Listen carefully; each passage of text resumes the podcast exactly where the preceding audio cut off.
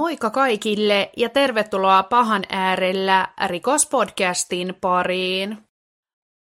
Osa teistä ehkä muistaakin, mä oon puhunut jo jonkun verran Nerminin tapauksesta mun omassa Instagramissani, mutta nyt päätin, että rakennan kokonaisen jakson verran teille tästä hirvittävästä rikoksesta.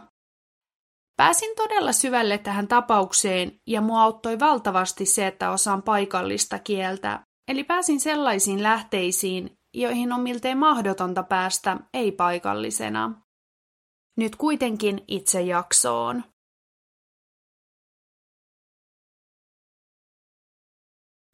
Erko Reiban Suleimanovic syntyi 10. päivä helmikuuta vuonna 1988 Gradacacissa entisessä Jugoslaviassa. Siellä hänen tiedettiin myös varttuneen ja asuneen aina jakson tapahtumiin asti. Nermin on lähtöisin hyvin köyhästä perheestä. Hänen on kerrottu asuneen pitkälti yhdessä äitinsä ja isomumminsa kanssa. Hänen äitinsä kuoli reilut viisi vuotta ennen jakson tapahtumia ja isomummi vähän ennen sitä. Kun hänen äitinsä kuoli, Nermin jäi asumaan samaiseen taloon yksikseen. Tämän talon hän peri itselleen isomumminsa kuoleman jälkeen. Nerminin äiti ja isä erosivat jo varhain, eikä isä halunnut osallistua Nerminin kasvatukseen tai elämään ylipäätään. Hän ei ollut väleissä isäänsä peräti 20 vuoteen. Viime aikoina he olivat kuitenkin silloin tällöin tekemisissä.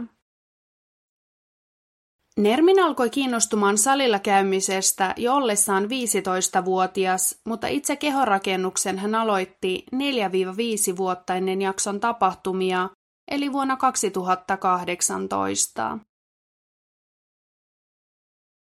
Nerminin on kerrottu olleen normaali iloinen poika aina siihen asti, kun hän kasvoi teini-ikäiseksi.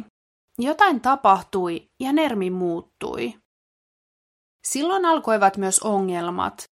Aluksi hänen tekemät rikokset olivat melko kevyitä. Mitä vanhemmaksi hän kasvoi, sitä kovemmiksi hänen rikoksensa muuttuivat. Vuonna 2013 hänet pidätettiin, koska viranomaisilla oli todisteita siitä, että Nermin oli kytköksissä rikollisjengiin, jota johti Emir Kochaga. Emir oli tuohon aikaan tunnettu huumeryhmän johtaja. Osana Tuzla Mupin operaatiota Nerminin lisäksi operaatiossa pidätettiin 25 muutakin ihmistä.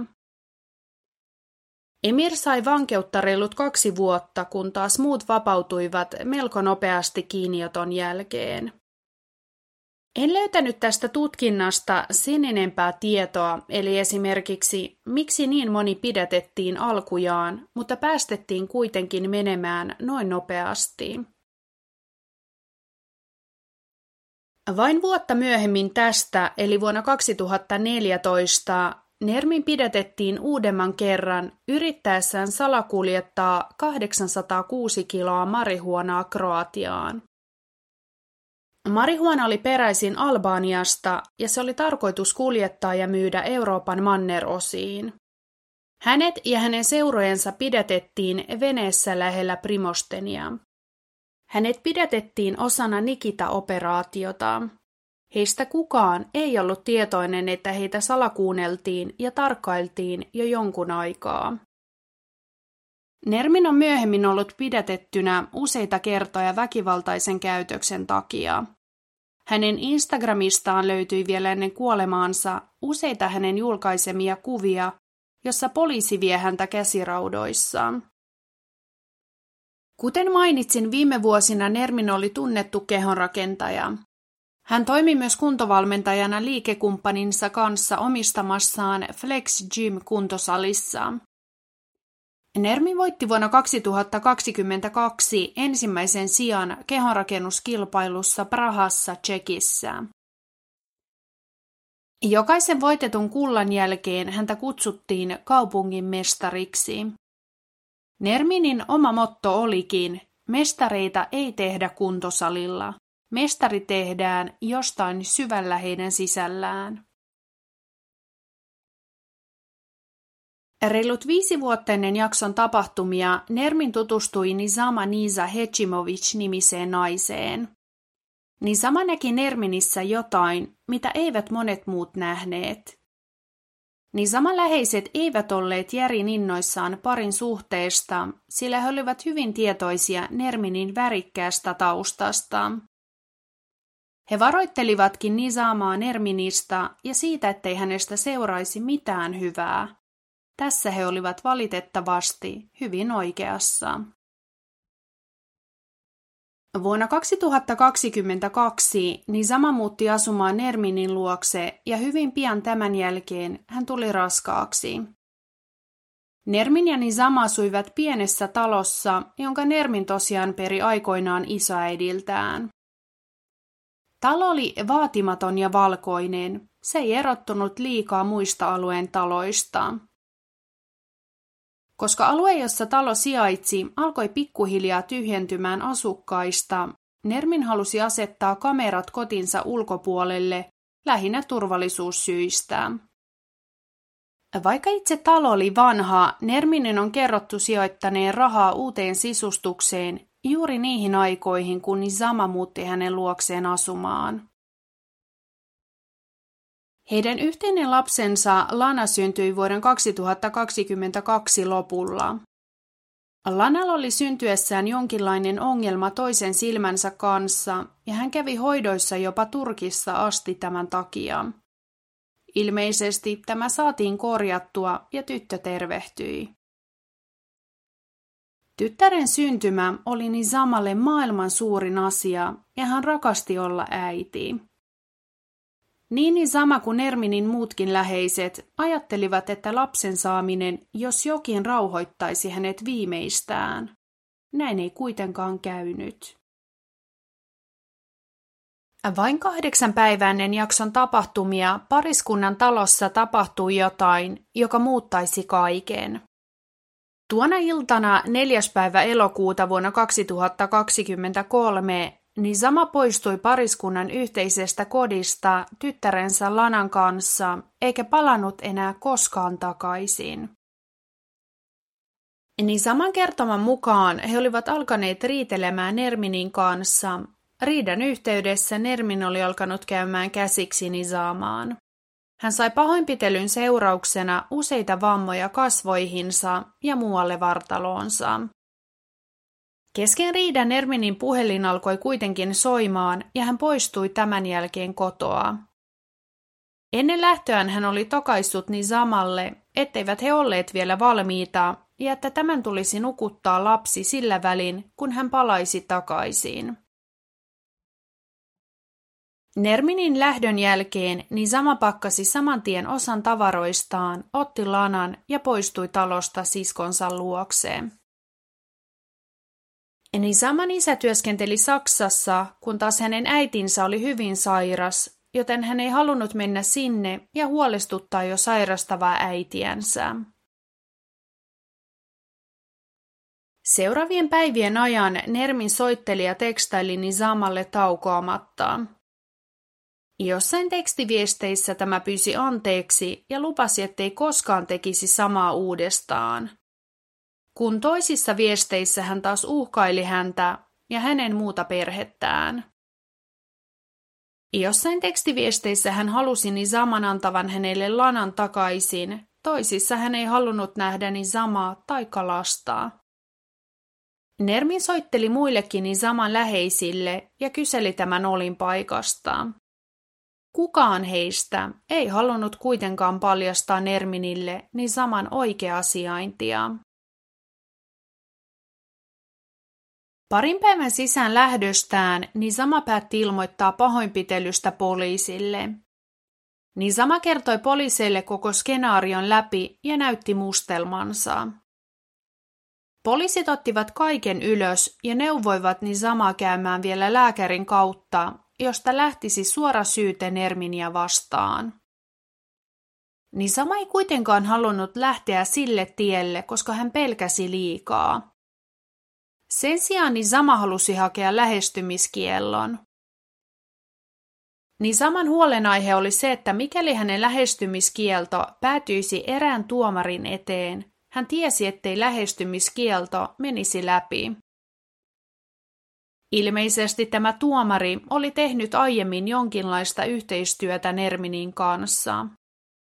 Ja näin tosiaan oli. Muutaman päivän päästä niin sama lähestymiskielto kumottiin.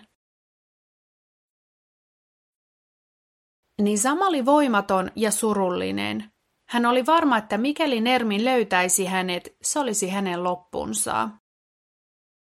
Nermin ei missään vaiheessa lakannut soittelemasta hänelle. Sen lisäksi, että Nermin soitteli, hän myös kävi läpi niin saman sukulaiset löytääkseen hänet. Nermin etsi häntä myös hotelleista, motelleista ja kaikista mahdollisista paikoista, missä hän tiesi Nizaman voivan olla. Nizam oli tässä kohtaa piilotellut tyttärensä kanssa tätinsä Ziadan ja tämän perheen talossa. Nermin oli kertaalleen käynyt siellä, mutta tätinsä miehen vakuutteluista Nermin uskoi, ettei Nizama ollut siellä. Elokuun 11. päivä oli päivä, jonka muistaisi Nizaman ja hänen läheistensä lisäksi koko Balkanin alue. Se oli päivä, jolloin Nermi löysi Nizaman. Siitä, mitä kautta hän sai tiedon, ei ole vielä varmuutta. Palaan tähän seikkaan kylläkin vielä myöhemmin jakson aikana. Ennen kuin Ermin suuntasi paikkaan, josta hän löytäisi Nizaman, hän oli käynyt postissa, johon hänelle oli tullut kirja tuomioistuimen päätöksestä, eli lähestymiskielon kumaamisesta. Tämän kirjeen arvellaan johtaneen päivän tapahtumiin. Nermi suuntasi seuraavaksi kotiinsa, otti kuvan päätöksestä, lähetti sen eräälle ystävälleen, otti aseen ja suuntasi kohti Nizaman olinpaikkaa. Vähän ennen kello aamu yhdeksää sinä päivänä Nermi saapui autollansa Nizaman tädin talon eteen. Hän yritti päästä sisään etuovesta, joka oli kuitenkin lukittuna. Hän ampui ainakin viisi laukausta kohti ovea saadakseen oven auki. Kun ovi ei avautunut, Nermin siirtyi takapihan terassille. Myös terassin ovi oli ollut lukittuna. Hän rikkoi lasin ja pääsi tätä kautta talon sisään. Tuossa kohtaa huoneessa oli vain Nizaman täti Ziada. Nizama oli kuullut jo aikaisemmin Nerminin tulon ja lukittautunut tyttärensä kanssa tätinsä pojan Nedimin huoneeseen. Myös tädin poika Nedim oli Nizaman kanssa huoneessa. Nermi laittoi aseen tädin Ziadan ohimolle ja kysyi, missä Nizama oli. Nerminin ei tarvinnut odottaa vastausta Nizaman tädiltä, sillä tämä kuuli vauvan itkua yläkerrasta. Tämä riitti hänelle toteamaan, että Nizama ja heidän yhteinen tytär olivat todella talossa. Hän ryntäsi yläkertaan ja pienen ponnistelun jälkeen pääsi oven läpi huoneen sisään.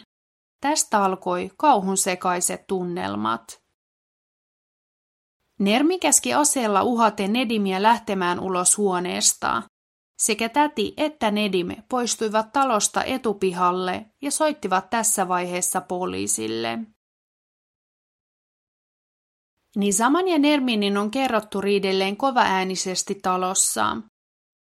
Hetken päästä Nerminin on kerrottu ottaneen Lanani Zamalta ja vieneen tämän autoonsa. Nizama ei puolestaan suostunut tulemaan yläkerrasta alas, vaikka Nermin oli usean otteeseen käskenyt ja huutanut häntä tulemaan. Nizama yritti toistuvasti pyytää apua tädiltään ja tämän pojalta Nedimiltä. Jossain vaiheessa tätä kaikkea Nedim yritti tulla väliin ja estää Nerminia ottamastani samaa kiinni, minkä seurauksena Nermin ampui Nedimia jalkaan. Nedim luovutti tämän jälkeen ja jäi maahan kipujensa kanssa. Kun Isama tajusi, että Nermin oli valmis ampumaan kaikki väliin tulevat, hänkin luovutti ja käveli portaat alas Nerminin luokseen. Nermin otti tämän hiuksista kiinni ja raahasi kohti autoa, jossa heidän pieni tyttärensä odotti heitä jo. Täti on kertonut Nizaman anelleen häntä auttamaan Nizamaa ennen kuin auto poistui näkökentältä. Kaikki tämä kesti noin 20 minuuttia. Vasta kun Nermin oli ajanut autollansa pois, poliisit saapuivat paikalle. Ironista, sillä poliisiasema sijaitsi vain kolmen minuutin ajomatkan päässä tädin talolta. Noin kymmenen aikoihin Nermin oli ajanut heidät kaikki kolme Sibovatsin alueella sijainneeseen mökkiin. Siellä hän myös käynnisti ensimmäisen Instagram-live-lähetyksensä. En ole katsonut videota itse, vaikkakin se edelleen pyörii hyvin aktiivisesti netin syöväreissä. En suosittele myöskään ketään muutakaan katsomaan sitä. Olen kuitenkin siinä tiedossa, että ennen kuin hän hyökkäsi silmittömästi Nizaman kimppuun, Nermin kysyi häneltä, miksi Nizama oli ilmiantanut hänet poliisille, johon Nizaman voidaan kuulla vastaavan, koska hän pelkäsi niin itsensä kuin lapsensa puolestaan. Menemättä ihan kaikkiin yksityiskohtiin, sillä videolla näkyvä väkivalta oli silmitöntä, hän siis kuvasi kaiken alusta loppuun. Brutaalin pahoinpitelyn päätteeksi videon lopulla hän ampuu Nizamaa suoraan päähän ja hän kuolee välittömästi rikospaikalle. Vain muutaman minuutin päästä live-lähetys loppuu. Teloitusta katsoi tuolloin reilut 12 000 ihmistä ja se keräsi yhteensä 126 tykkäystä. Osa, hyvin pieni sellainen, antoi tukea Nerminille ja kannusti jatkamaan brutaalia tekoa. Nämä reilut 40 ihmistä on saatu jälkeenpäin selville ja poliisi on reagoinut tähän. Se minkälainen sanktio siitä seurasi tai tällaisesta seuraa ylipäätään on itselleni suuri kysymysmerkki. Ihmettelen myös seuraavaa kovasti. Enerminilla oli ennen tapahtumia reilut 10 000 seuraajaa. Tapahtuneen jälkeen, ennen kuin hänen profiilinsa poistettiin, hän sai 3000 seuraajaa lisää. Ketkä ovat nämä ihmiset ja miksi seurata ylipäätään kuollutta ihmistä? Tämä ilmiö tuntuu toistuvan todella monesti myös julkisten kuolemien kanssa. Jos joku tietää tähän vastauksen, mua ainakin kiinnostaisi kovasti kuulla, mikä se on. Joka tapauksessa videolähetyksen jälkeen Nerminin on kerrottu soittaneen liikekumppanilleen hakemaan vauva, joka tässä vaiheessa makasi Nizaman vierellä. Nermin kertoi liikekumppanilleen, mikäli liikekumppani ei hakisi vauvaa seuraavan puolen tunnin sisään, Nermin ampuisi vauvankin. Tiedostaan, että häneltä loppuisivat pian ammukset kesken, Nermin suuntasi metsästys- ja liikkeeseen ja aseella uhaten käski myyjä antamaan hänelle lisää 9 mm pistoolin patruunoita. Poistuttuaan liikkeestä hän avasi tulen kohti lähellä ollutta poliisiajoneuvoa. Tässä kohtaa hän haavoitti yhtä poliisia, joka kuitenkin selvisi elossaan. Ajaessaan ympäri kaupunkia hän joko tahallisesti tai tahottomasti, uskon ensimmäiseen ehkä enemmän, hän ampui vielä kolme ihmistä. Isän Jengiksen ja tämän pojan Dennis Onderan. Samalla hän vahingoitti myös perheen äitiä. Perheen äiti selvisi ainoana tuosta hengissä. Nämä ihmiset eivät olleet ketkä tahansa, vaan jälkeenpäin on selvinnyt, että heillä oli kytköksiä Nerminiin vuosia aikaisemmin. Useamman lähteen mukaan kaunat liittyivät siihen, että Nermin seurusteli aikoinaan perheen tyttären kanssa ja he yhdessä varastivat perheeltä rahaa. Tästä perhe syytti myöhemmin Nerminia ja vaati rahoja takaisin. Kyseessä oli siis ollut Nerminin puolelta kosto. Kolmen murhan jälkeen Erminin on kerrottu tankanneen polttoainetta ja suuntaneensa kaupungin ulkopuolella sijaitsevalle maatilalle, jossa hän kello 13 aikoihin käynnisti toisen live-lähetyksen. Muutaman minuutin ajan kestäneessä live-lähetyksessä hän kertoi ihmisille hyvin rauhallisella äänensävyllä tappaneensa edellä mainitut ihmiset ja aikovansa jatkaa tappamista. Hän myös mainitsi, että oli varoittanut, että jotain tällaista tulisi tapahtumaan. Tiedä sitten, mitä hän ikinä tarkoittikaan tällä. Kello 13.50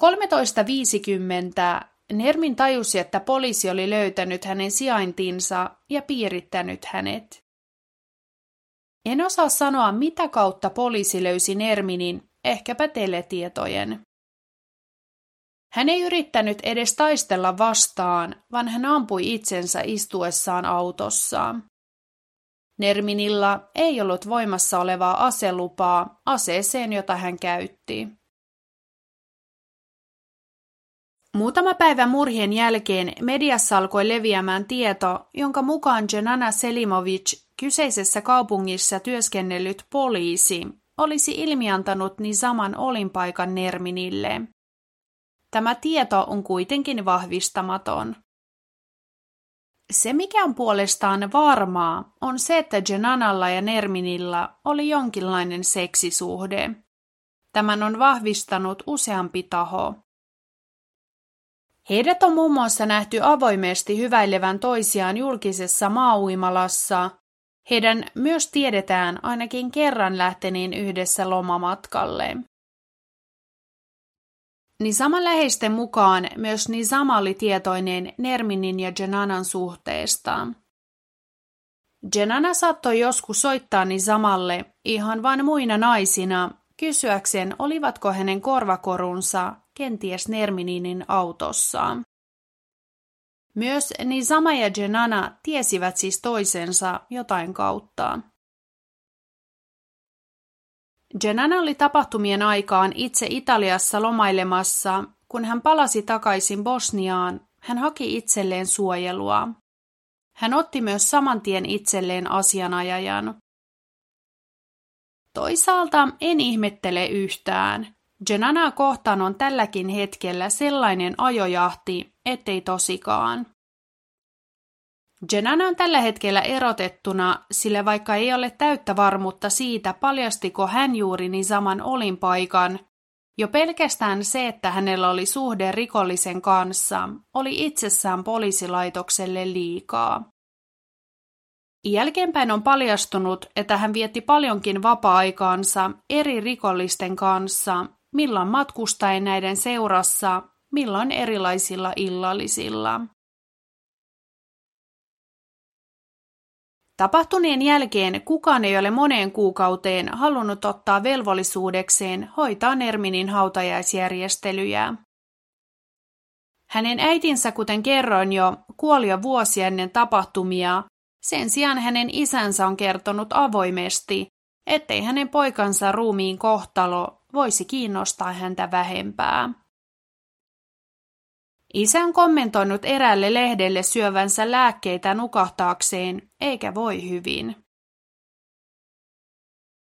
Muutama viikko sitten pari Nerminin sukulaista ilmoitti voivansa ottaa hoitaakseen hänen hautaamisensa. Tähän mennessä sitä ei ole kuitenkaan tapahtunut, sillä yksikään hautamaa ei ole suostunut ottamaan hänen ruumiistaan sinne. Jokainen yö kylmiössä maksaa reilut 20 euroa, mikä tarkoittaa, että kustannukset ovat tässä ajassa nousseet yli 2000 euroon. Kaupunki on jo kertonut olevansa valmis maksamaan nämä kustannukset. Bosniassa ei ole myöskään olemassa sellaista lakia, joka voisi määrittää milloin ihmisen ruumis tulisi olla viimeistään haudattuna. Kun Nisaman isä kuuli tapahtuneesta, hän saapui saman tien Saksasta Bosniaan. Hänen äitinsä, jonka kerroin olleen jo hyvin sairas tapahtumien aikoihin, murtui täysin tyttärensä murhasta. Talo, jossa Nisaman vanhemmat asuvat, sijaitsee hänen hautapaikan vastapäätä. Näin ollen vanhemmat näkevät tyttärensä haudan astuttuaan joka kerta pihalle. Nisaman tytär Lana täytti vastikään vuoden ja Nisaman sisko on nyt virallisesti hänen huoltajansa. Nisaman perhe on kertonut antavansa Lanalle maksimaalisen rakkauden ja huolenpidon. Sekä perhe että muut Bosnian kansalaiset ovat alusta alkaen olleet pettyneitä poliisitutkintaan, etenkin sen hitauteen tapahtumapäivänä. Osa kysymyksistä on edelleen avoinna ja perhe odottaa vastauksia. Naisten kohtaama väkivalta on yleistä Bosniassa. Naisiin kohdistuva väkivalta onkin ollut viimeisten vuosien aikana isoissa otsikoissa ympäri maata, ja tähän on useamman ihmisen toimesta yritetty vaikuttaa. Vielä mitään konkreettista muutosta ei olla saatu aikaiseksi. Tähän tapaukseen liittyen on myös herännyt itselleni monta kysymystä. Miten on esimerkiksi mahdollista, että Nermin oli aina muutaman askeleen poliisia edellä? Oliko Nerminilla todella poliisissa joku, joka auttoi häntä? Entä olisiko niin saman murha voitu estää, ja jos olisi, niin miten? Tule vaikka kertomaan Instagramin puolelle, sieltä löydät mielenkiintoista lisämateriaalia kuhunkin tapaukseen liittyen. Jaksoehdotuksia tai mitä tahansa muuta palautetta voi Instagramin lisäksi laittaa myös sähköpostilla pahan aarella at gmail.com. Pysy jatkossakin mukana ja käy ihmeessä tsekkaamassa lisämateriaali Instagramin puolella ja ota seurantaan pahan aarella. thank you